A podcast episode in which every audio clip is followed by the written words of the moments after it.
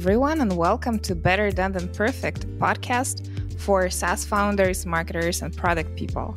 Today, our awesome guest is Claudiu Murariu, co founder and CEO of InnerTrends, and we're going to talk about measuring the ROI of email. This show is brought to you by Userlist, an email automation platform for SaaS companies. It matches the complexity of your customer data, including many to many relationships between users and companies. Book your demo call today at userlist.com. Hey, Claudiu. Hi, Jane. Great to be here. We're so excited to talk to you again. We've touched on the topic multiple times because you've been our guest at the workshops before, but I'm delighted to unpack the topic with a dedicated time. So, for listeners who don't know, tell us more about what InnerTrends do and your background story. Yes, definitely. So, how background story? We always get uh, where do I start? Yeah. so, uh, I'm a college dropout. no way. Yes. I never fit. Probably should answer. I tried to get the answer to that question why I could never do it. But yeah, I tried three times. I uh, never managed to to get through college, but I got obsessed by how do we make web projects in a way that they can actually have an impact in the people's lives? Now that was many years ago like 15 20 years ago. I was very young and i remember what got me started in this industry which kind of shaped me up to today. I was a teenager, probably 18, 19 years old, and I started my first company where I did websites. And I got this big shot client in my city, the biggest company that wanted me to make their website. And I was so excited about it. And I make the best website I can uh, deliver. Back then, a lot of companies did not have websites. So it was one of the first companies in the city who would uh, have a website. And when I finish it, I go to present my project. And the CEO of the company was such in a hurry, asked me how much it cost, gave me the money, and that was it. I never pre- like he didn't want to see the website. He didn't care about it. And that frustrated me so much. I would have been happier if he would see the website and be excited and not pay me rather than pay me for it and not look at the website. Yeah. So got me very, very frustrated and got me to the question when, well, how do I know if a website is good or bad? How do I decide that? Like, how do I make it in a way that I know it is a good website? Well, it needs to have a job. What was the job of a website? And slowly I got to realize that it's about the audience. How you make something that has an impact in the audience life because you make the website for somebody to visit. What's their goal and how do you get them to that goal? And that's when I probably decided to drop off from my first college and focus on this completely because there was nothing that was addressing this topic. And I took it upon myself to learn about it and became what was called a usability expert, I think. That was my first job. Like uh, when I moved from my small city to the big capital and got my first real job, that was my role of a usability expert. And yes, I did uh, labs and interviews, and I was working. I got very, very deep into this trying to understand how people use websites. But from there, again, I started to get frustrations because it would take forever to learn something. Like if you invite people in a room and ask them to use a website or an application and try to look at them or feel them or anything like that, it would take months to find something valuable that you make a decision based on. And that's when I discovered data. So, and I've been on that road ever since, because I realized that data gets you faster to insights than anything else. And there was a lot to learn. I had, again, just like in the first situation, there was nothing and nowhere to learn. There was no Google Analytics when I decided that data is the way to go. And yes, I learned how to write tracking codes. I learned how to analyze data, how to build reports, and I learned all of that by myself. But that gave me the opportunity to see the inner of everything and kind of gave me a different perspective on the data.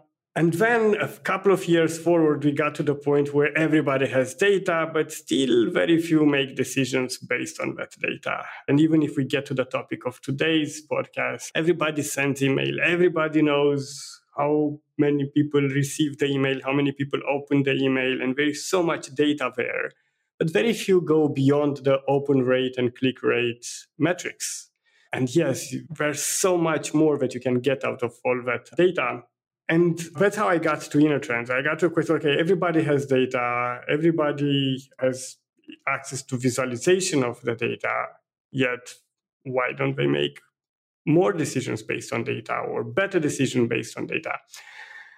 And that's when I realized that the secret stays in how you think about data and the questions you ask from data. It's not the answers, or it's not the you not being able to get answers from the data. Most people don't know what questions to ask from the data. Once they have the questions very clear, getting those answers actually becomes easy because it's a technical thing. Everybody has a technical person in the company that can help them get that answer. The problem seems to be how do we ask the right questions? And that's what got me uh, into InnerTrends, which is a pre built product analytics solution, which works as a collection of existing questions that we've seen out there with all the companies we've worked with and are designed by data scientists, by growth experts, questions that you should get answers from in order to better understand what's happening. I know it's a very long introduction, but yes, that's how I got from being a teenager to building InnerTrends. pretty fascinated with your story. Now I understand where you are coming from and where your insights are coming from. So you have this large access to the larger picture of your clients. Not saying you're perusing the data, but you work with clients who have have data. How big of a role does email play in that in general? Because email marketers are so self-centered and if you work on a tool like we do you would think that people don't do anything else but just send emails all day long and think mm-hmm. about them. However, like being there, it's actually our fifth year anniversary today. So being there for five Happy years, birthday. we know that email is not is not the center. So what does your data show? Well, depends on what the product is. There are products where email is the center because the email is the product. There are products out there where email is the product. Most of what people interact with is the email. So they build the product inside the email. One of the most recent companies that I've seen doing that is like all their product does is on Monday, they send an email to all the employees of a company, ask them to rate how was their week. And then uh, people interact directly in the email and then the product generates a report that sends it as an email to the manager to how happy was uh, the team. So everything happens in that email, but that's an exception. So a lot of companies use email as a marketing tactic, and email is really good at recovering what was lost or that's where most of the focus is like a lot of people are using email to for churn reduction yeah like people churn and i try to get them back or uh, onboarding when people drop off the onboarding process i send email to try to get people back. Often they don't really have a strong strategy around that and a lot of them send emails when it's already too late so the impact of those emails is very very small because if i'm going to send an email to somebody that already made a decision i made a decision to stop using your product i made a decision to drop off to not sign up it doesn't really matter what email you're going to send me uh, the chances for your email to change my mind are very very small. Now if you send emails when i haven't that decision was not made yet but i have troubles your email might have a very big impact. And if you are going to send an email when I don't even know I have a problem, but your email makes it very clear to me that I might get to that problem, and thanks to email, your email, I won't get to it, your email will have a huge impact.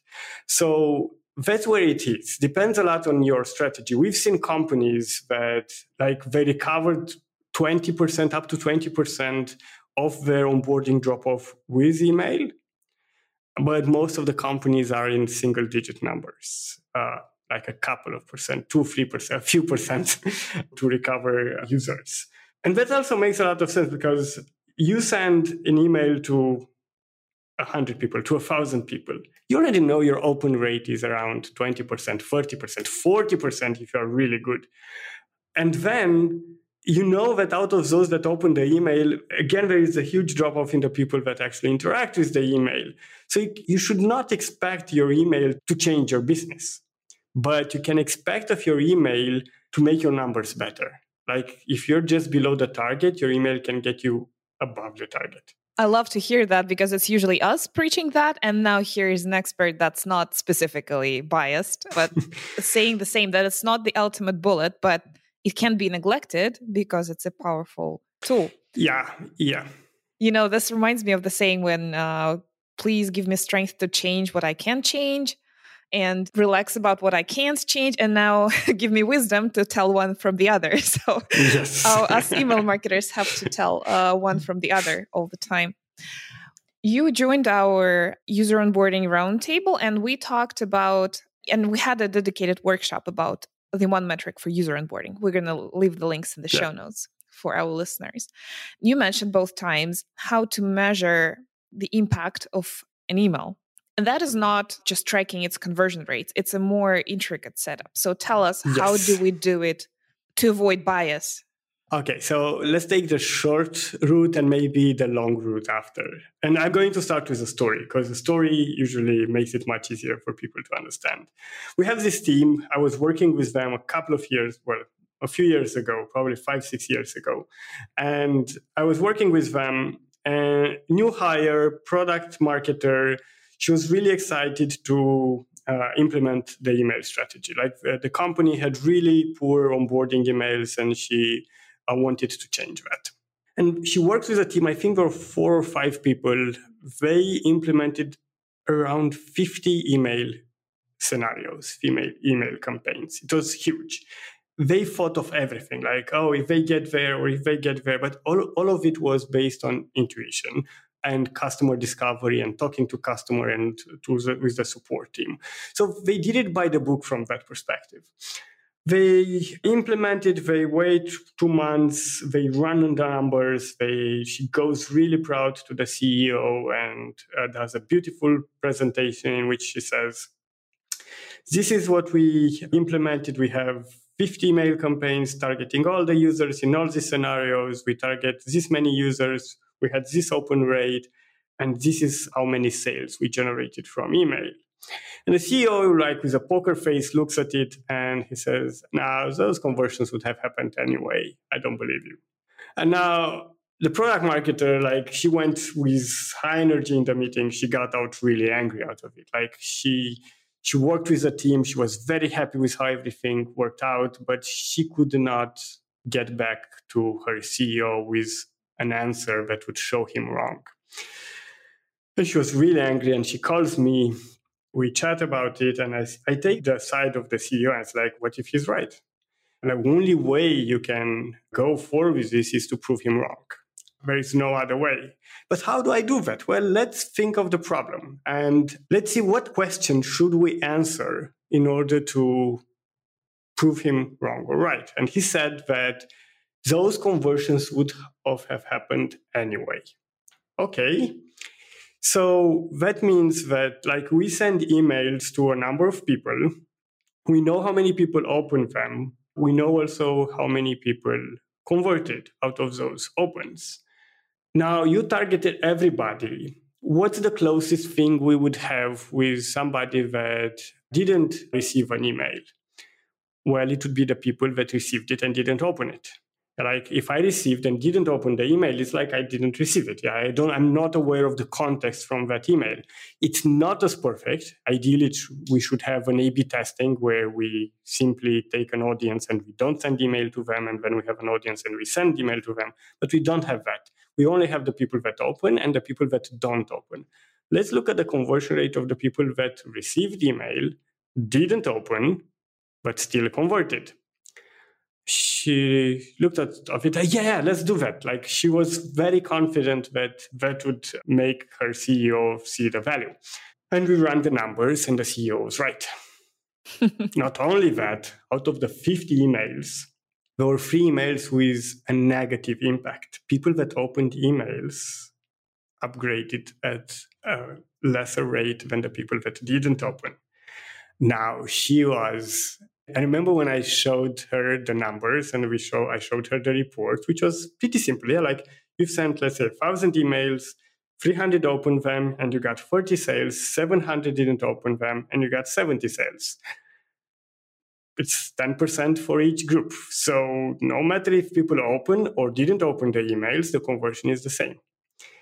And yeah, like she was shocked at first and then she wanted to look at the granular data and when she saw the campaigns of with negative impact she instantly went and shut them off.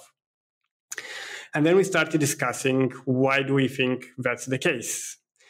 And she realized that the campaigns that were having a negative impact were very aggressive. We're trying to get people to upgrade even before they finish the onboarding process so yes, like if you are trying to sell something very, yeah, very pushy, like people will simply, I, I, go to the next store because it's going to be more civilized. I like it more. People that didn't open the emails didn't experience that pushiness and yeah, they converted. So that's when we looked at it and she didn't go to the CEO to tell him you're right but she worked with her team and redesigned all the emails and having that data and looking at it daily, she got more than half of those emails with a positive impact. So opening the email and converting being higher and statistically significant than not opening and converting. And then she went to the CEO. and that's when the CEO had nothing to say and congratulated her and her team. And she also established herself as a data person inside the company. Now, everyone who would ever have a question or the CEO saying something, CEO saying something that they don't feel it's right, they would go to her and go like, "We need to prove him wrong." So yeah, that's how we got to first analyze the performance of the email or the inf- the impact of the email campaigns. This is the second story in today's recording that a success story starts with an ignorant CEO. So I don't know, sure. yes. Um, the first CEO was yours, was just downright impolite. And uh, yeah, the second was probably a bit wiser. But also, starting something with the point to prove your superior wrong, it's not a good strategy long term for just human wisdom. I actually disagree with that. Depends a lot on how you do it. So data mm-hmm. is a lot about politics. And basically data is it's like having access to objective facts and using them in a subjective way. Like you use the data and you don't have a lot of power in the company.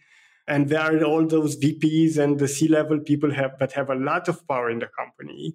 But they're always subjective. When you have data that's very valuable and accurate and precise and tells a real story, not only they will appreciate that you prove them wrong, but they'll start to see you as a very important asset. And I've seen that done over and over again.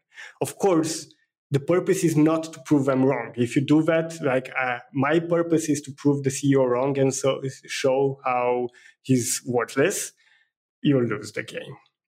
If your purpose is to make the truth apparent to everyone, even if it's in contradiction with what the CEO believes, you will win every time. Because, yeah, like take that data, tell a good story, you can even make it in a way that makes it like you can say, hey, because, and that's the truth with uh, this email marketing campaign. It's because the CEO said that she went on to be data driven. The CEO sparked all of that. The CEO could have said, yes, thank you for the presentation, still have the poker face, still know in his, inside him, like, yeah, that would, those would have happened anyway, but I need to make her feel good that she did a good job. and leave it at that. And but no, he he told her what he believed, put that spark there. And actually, that person, that product marketer, became his right hand for many, many years and became the most powerful person in the organization for many years. Let's talk about specifics of such experiment that can be done. What's a decent sample size that it's even worth to start measuring? And what time frame and how would you exactly do that? Yes. Here is, is where statistics comes to help us, though we need to know how to use it because it's important. Basically, you want to make sure that you are looking at statistically significant results. And you also want to make sure that you have ideally at least a month of data when you analyze, like a, a full cycle. You could get statistical significant results in the first three days, just in the next couple of days to not be statistical significant anymore and two weeks later to be the opposite result. So that can happen. It's important to have a minimum period of time. Two weeks probably it's the minimum. Sample size i would say minimum hundreds. Like if you're analyzing tens, that's not statistics, like hundreds, 300, 500 signups or people that received emails and then get statistical significant results, that's a minimum to get started. And there is a big but. It's important that you actually write the story first. Here's something that's very interesting, and many experiments were done on this many times. I take any data set like, let's say I'm sending an email to all my users. And now I want to look at the people that opened and people didn't that didn't open. Let's say I take that same approach. And I'm going to look at every single objective they can deal with and see if I find one with a statistical significant impact. You will find one. And that's but that doesn't mean anything because it's the way statistics works. Like I can go out in the world. Uh, let's say I go to the mall and I split uh, the audience. Like some people go through one door and the other people go through the other door. And I bet to you that I can find statistical significant results that one door will lead people to eat more something than uh, the other door, which has no correlation between them. That's why you need to write the story first. What are we analyzing? What's the context? What do we want to achieve? And do we have statistical significant results in achieving that? Instead of let's look at all the data, all the variables possible, and see if we find any statistical significance anywhere. There is a great study on chocolate done like that when they like there is this myth out there that if you eat dark chocolate, uh, you are going to lose weight. It's exactly like they did it. They're like they took a small sample of people, 50 people, uh, they gave dark chocolate to some and then uh, to the others they didn't. And look at tens of variables like stress levels and sleep and diet and everything. And out of all those variables, they found one where it was statistically significant results and they published it. Of course, they made it sounded like they looked for that specifically, and everybody took that and a lot of people actually believe that eating dark chocolate is good for your diet it's not but it's uh, it's how statistics works and you need to be very careful about that and the way you address it is write the story up front just like i did with her like how do we prove him wrong what should we expect what's the normal course of things what we should expect to see in the data let's see what we find and that's how you should approach it you rely a lot on the open metric for these occasions Yes. And like we all know, an open metric is not a very accurate metric these days. Yes. But I still believe it's more accurate than a click metric. No kidding. I was yes. about to say the opposite. In terms of tracking, click metric is way more accurate because you know for a fact that somebody clicked on a link. That's a trace of it in a server. But that's the actual click. If I open the email and I then just open the browser and log into my application, that's a click you do not track. And from the studies we've done, we've seen a lot of people with that behavior. I receive the email, I open it, I read it, I don't click on your link because I have a specific browser set up. I work in a specific way where I have it on my phone, I read the email on my phone, I open the browser and I log into my application and do what I want to do there. So, from that perspective, yes, we've seen that after opening an email, way more people get immediately after that into the application rather than those that just click on it. So that's why we rely more on the open. Yes, the open rate is not as accurate, but when you look at big sample sets, it's the statistics that matters. One thing you teach is that there are two types of consequences that an email can cause and was one is the immediate behavior impact that yeah. when you're uh, when you're describing here you open and you do something and you can track certain order of events in a short term. And the other one is like fuzzy holistic whatever more like mental another touch point in the journey and how do you even think about tracking those yeah. So as I said earlier, it was the short story on how you impact, how you measure the impact of emails. We actually did a brainstorming, well, a working group here at InnerTrends on analyzing email further. And that's when we took, let's, let's go into the long approach of things. Like when you send an email, you have a goal for that email in your mind. You're like, I want people to upgrade to paid or to do that specific onboarding step or finish the onboarding. And so, like, you have a specific goal for that email in your mind, especially for the automated emails. And then you also send marketing emails, which the goal is for them to re engage with your product in any way they see fit.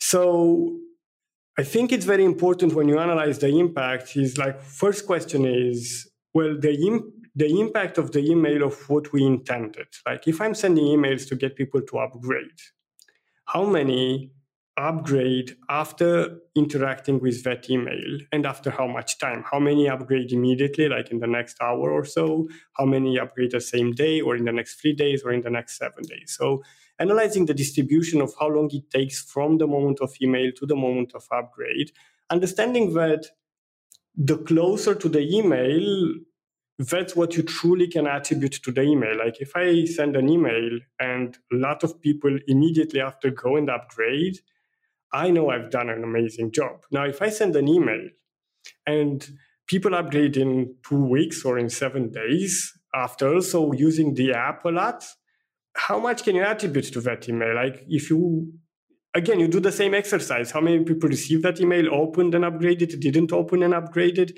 and you see that that impact. But it's very important to look at the immediate impact of the email. And yes, it's a little bit more work. You'll probably need to download analytics data to put all those events together and do that time measurement. But that's how you look at the impact of email on immediate terms. But then, and the thing with these emails is like, I, I, I really don't expect, uh, and I've rarely seen huge impact from such emails immediately. But then is the second part of the story. You send emails and they re engage people into the product. By re engaging them into the product, you actually increase the chances for them to upgrade to paid if that's the goal.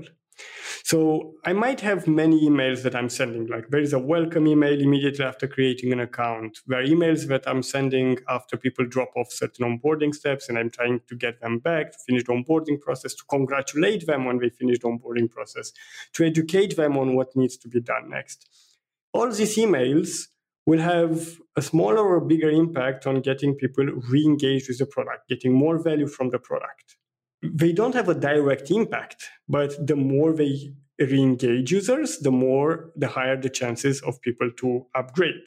So that's why when we look at emails, we don't care about the purpose of the email. Like we don't care about why did you send that email and what did you intend for this analysis. What we look is what are all the emails that people receive from the moment of sign up to the moment of upgrade they might be marketing newsletters, product updates, everything, anything in that area, personalized or not personalized. We look at all of them, and by understanding how they re engage users, and again, we do that open converted, not open converted. Actually, we can actually go and see which of those emails have an indirect impact on the decision to upgrade. So yes, they don't get people upgraded right away, but if you stop doing them, you'll decrease the engagement of your product and thus the chances of people to upgrade. And that's why this is very much linked with what I said in the beginning. If you are sending emails to people that already made a decision to abandon, that impact would be zero. because you are trying to recover. If you are engaging users that are still active in your product and you are truly helping them, even if your email never says upgrade to paid or buy a plan or get, take a discount, you might have a huge impact on the decision to upgrade.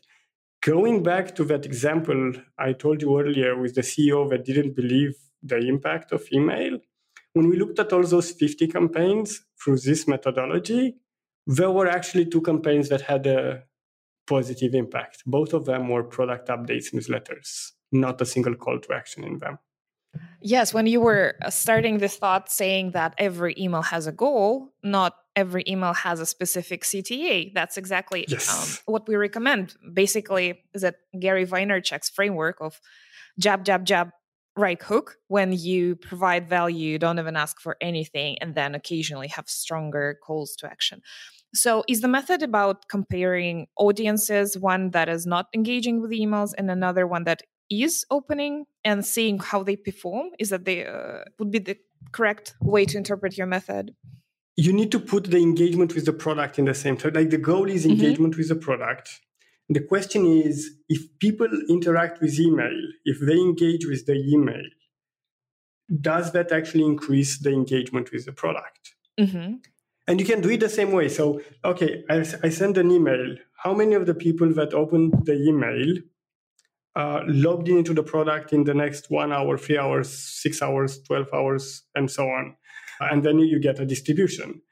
And you do that for every email, and you can quickly see, like, hey, like this email does a much better job at getting people through. And that tells you, hey, if I send it at a better hour, do I get higher engagement? Like, if you, you might send an amazing email, but you send it at the wrong hour, they cannot engage with the product right then and there you'll have engagement probably the next day and you can see it as a spike in your data when it comes to the data of uh, when they re-engaged but you'll also have a drop off so if immediately after sending the email i get people that don't engage the product in the first hour two hour three hour five hour and then i start getting move that email to the moment when you start getting because you are just not helping anyone at the beginning doing that distribution tells you gives you a great framework for when you should send emails I'd also like to mention that uh, we always worry so much about what's inside the email, what the user is going to do, but there are so many layers to that.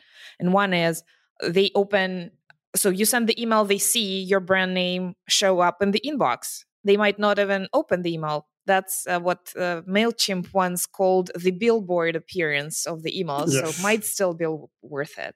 Then they yes. open it. They might not read it, but they might appreciate the looks of it. And uh, yes. whether it's friendly looking or horribly written or something, then they might read it. Then they might want to think about it. It's so many steps towards even getting to meaning. yes, and that's why that's why even our method is not perfect. Like if you would want to mm-hmm. make the method perfectly. That billboard effect is important because we rely on people that open and don't open.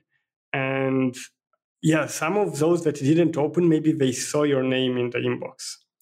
And just seeing your name was enough for them to re engage them in, in the product, to remember about you and not open. Yes, the method is not perfect, but the alternative would be to start splitting your audience into people that receive email and people that don't receive email and measure them, which is way, way more difficult. We've done that a couple of times just to see how accurate our method was, and the conclusions were the same.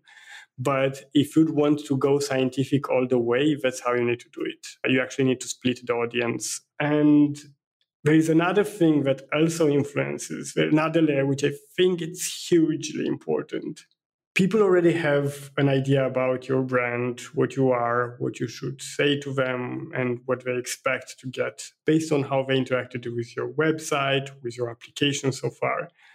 So that's a very, very important layer. Fitting the perspective of what the user expects. I think you could have an ugly email if that fits perfectly with what the user expects you'll be surprised of how big of an impact that email can have.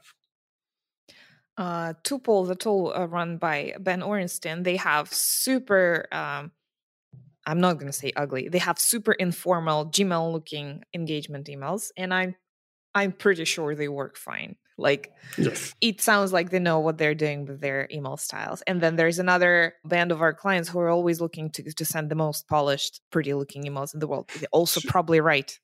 If you would receive a Gmail email from Apple, you'd probably think it's phishing. and if you receive an Apple looking like email from a small company you just signed up to, you'll probably think it's too salesy. Like, why are they putting so much effort into this email? So, yes, you actually need to fit those expectations.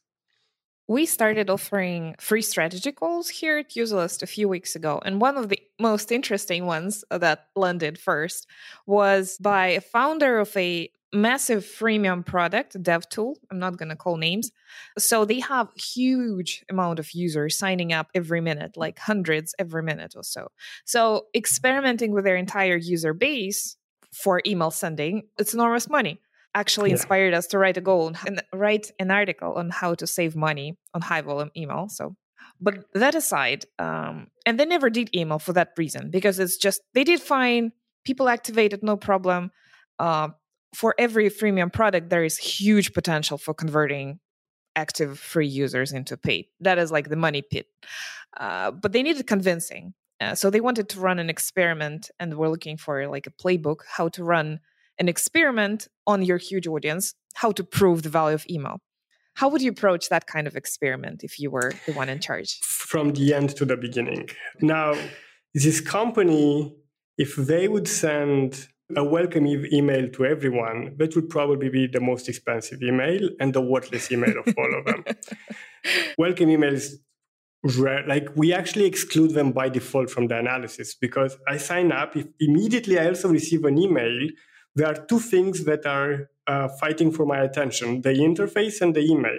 There is no way that you can statistically isolate the email to see if it had an influence of any sort or not. So I would simply ignore uh, the email. So I would go from the end. Like, what are what are they trying to achieve?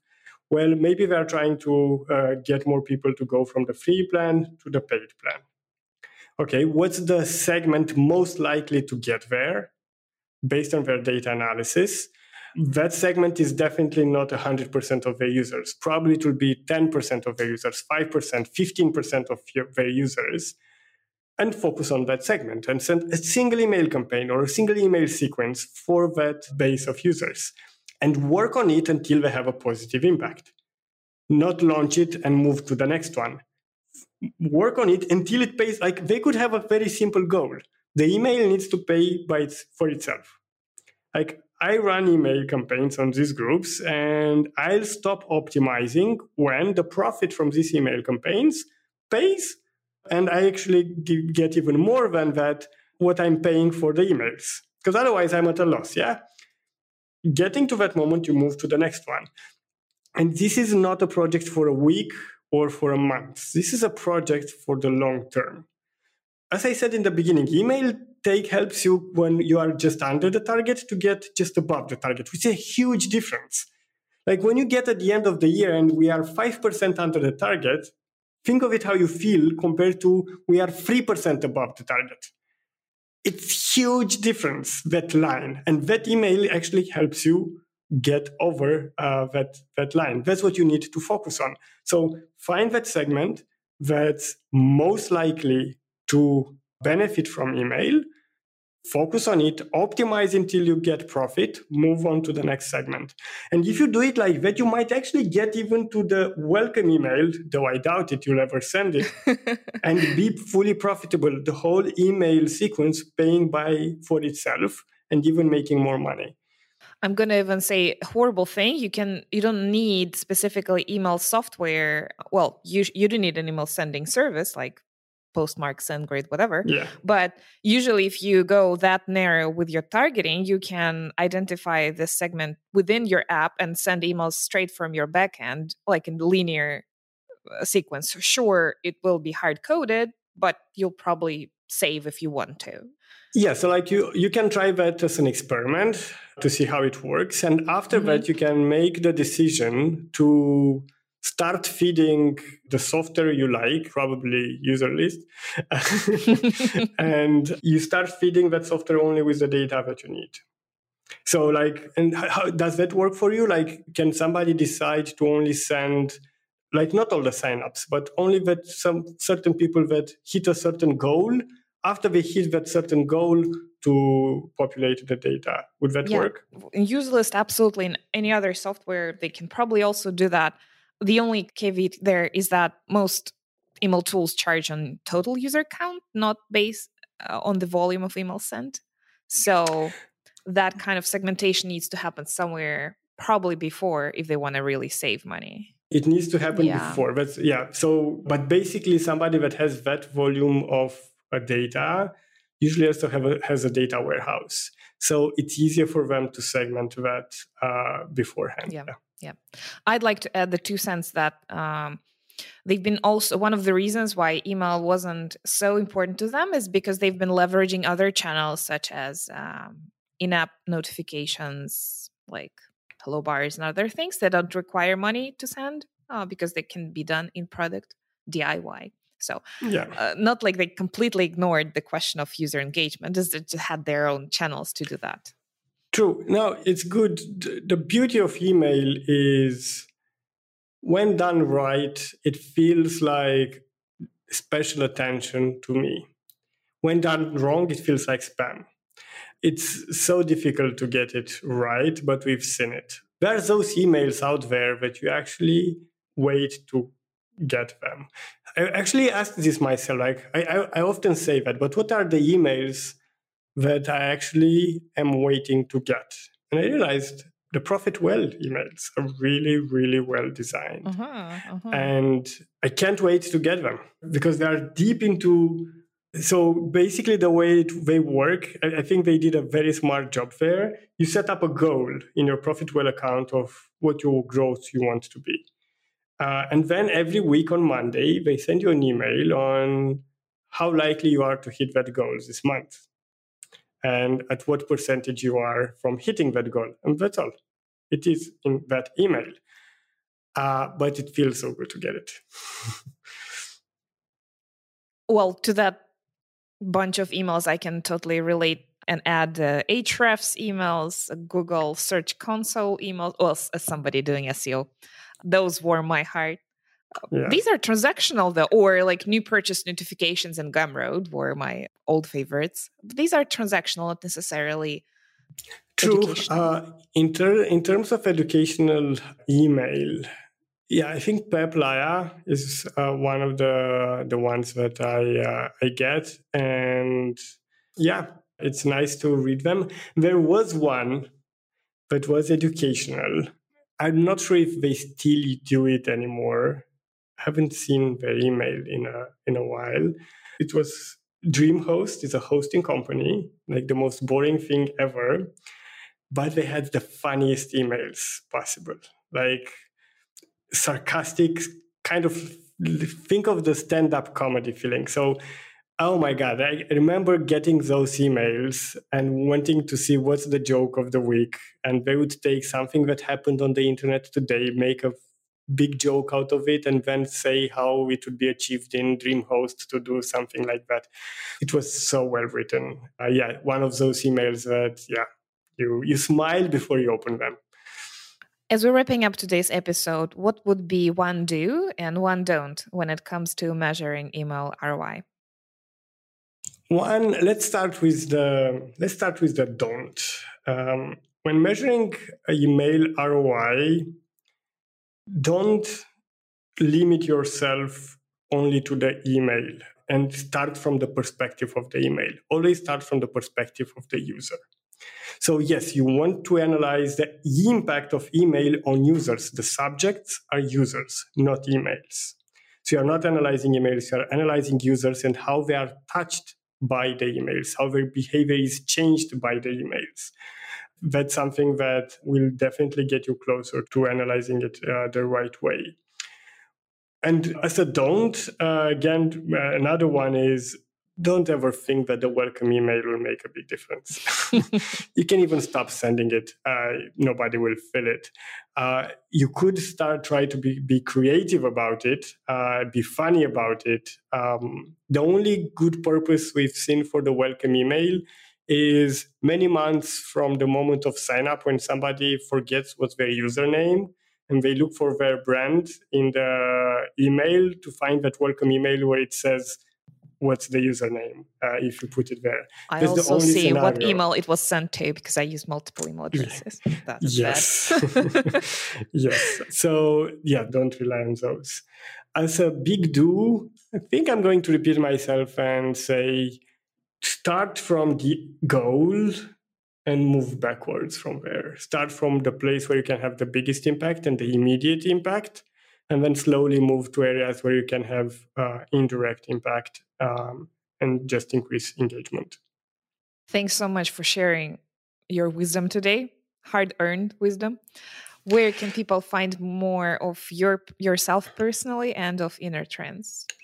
I'm very active on uh, LinkedIn and Twitter. They they are my uh, networks of uh, my favorite networks where I spend time.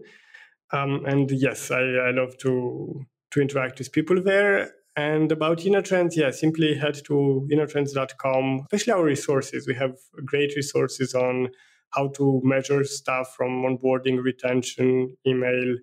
And uh, yes, if you have any questions, simply reach out to claudiu at innertrends.com.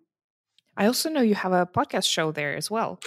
Yes, we have a podcast, the Data Led podcast, where we talk about uh, everything data from tracking, setting up, to visualization, storytelling, decision making.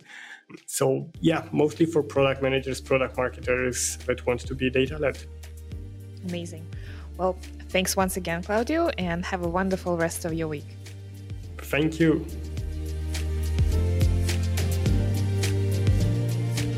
Thanks for listening. You can find a written recap for this episode at userlist.com slash podcast please help us grow by leaving a review on iTunes.